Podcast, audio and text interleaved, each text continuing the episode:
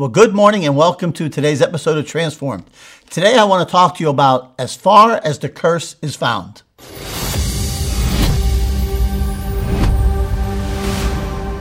Welcome to today's message with Pastor Jim Balzano. Before I do, I want to thank Park Home and Made by Vogel for many of the items that you see in our studio.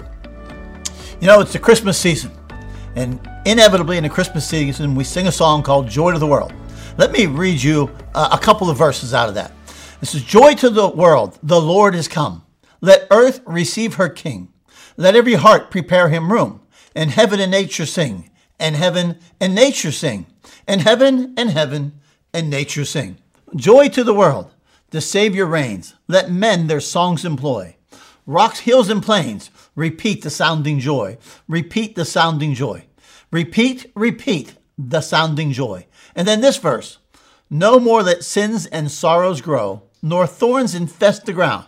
He comes to make his blessings flow, far as the curse is found, far as the curse is found, far as, far as the curse is found. I think of that song, and we always sing it at Christmas. And while it is absolutely a wonderful Christmas song, it hit me one day that this is also a second coming song. The fact of the matter is, we live today still under much of the curse that happened in Genesis. The fact is, when man sinned, a curse came upon the land. A curse became upon man.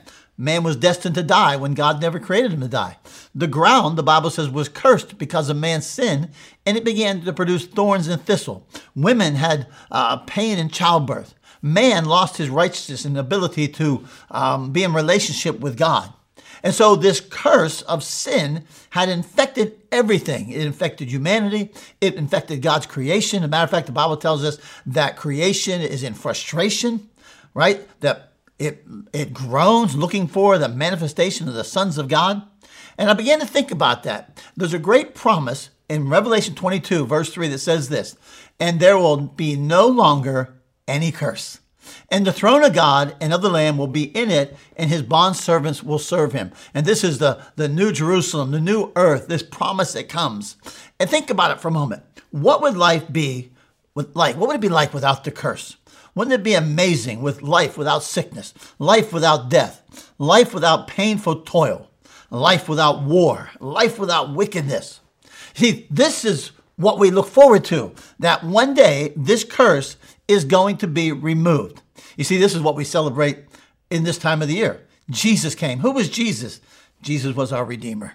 He was the one who would come and who would redeem us from the curse of sin, the curse of the law. He is the one that came to redeem. But the great thing about this is when Jesus came, he came to, to redeem not just fallen humanity. Praise God that we are redeemed, but everything that the curse touched, Jesus redeemed. Creation is redeemed. Uh, uh, nature is redeemed. There's this redeeming work done by Him at Calvary's cross. It is the work of the Redeemer that reverses the curse. He reverses and He removes the curse because the Bible says He took the curse upon Himself when He went to the cross. When the curse is reversed, there will be toil, but it will no longer be painful toil. When the curse is reversed, the earth will no longer produce thorns and thistles because one day you and I will walk upon a new earth because of what Jesus did. When the curse is reversed, no longer will we return from the ground from which we were taken, for we will live forever.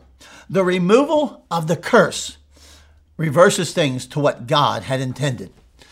See, because when Jesus took the curse upon himself and satisfied the wrath of God, he guaranteed the curse will be lifted from men and the earth.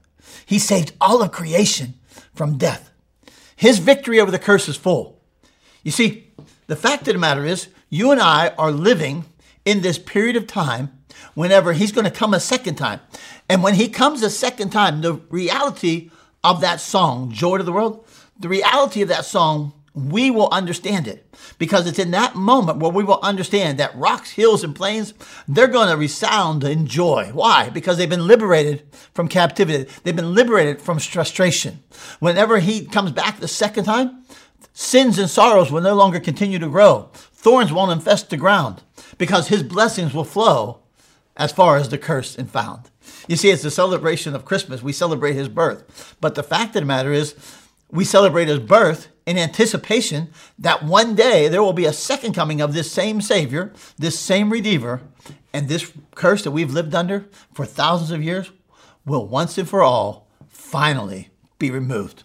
And God's plan for humanity, God's plan for the earth, God's plan for all of creation will come into um, fulfillment, if you will.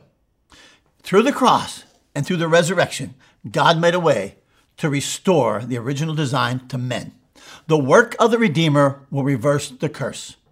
It's going to be an amazing time where Jesus has saved all of creation from death. His victory over the curse is full. Listen to what the scripture tells us in Isaiah.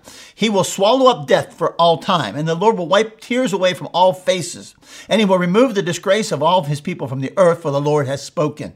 Let me give you a scripture out of Revelation. Then I saw a new heaven and a new earth, for the first heaven and the first earth passed away, and there's no longer any sea. And I saw the holy city, New Jerusalem, coming down out of heaven for God, prepared as a bride for her husband. You see, there's this moment of time coming where, because of the work of the Redeemer, there's going to be a new heaven, there's going to be a new earth, there's going to be a new Jerusalem, where you and I, the redeemed of the Lord, will re- live on a redeemed earth under the authority of our Redeemer. It'll be an amazing time and we'll be, we will be free of the curse. In our resurrection bodies, we will once again dwell upon the earth, the new earth, and we will be free of the curse. Because of the redemptive work of Jesus, whose birth we celebrate this Christmas season, there's going to come a day where he's coming back a second time, and that curse will be removed as far as it was found. Everything that the curse of sin touched will be redeemed because of the work of Jesus. And until then, we live in anticipation of that moment when He comes and there's no more sins, no more sorrows, and His blessings flow as far as the curse has been found. Celebrate Him this season and celebrate what's to come. God bless you.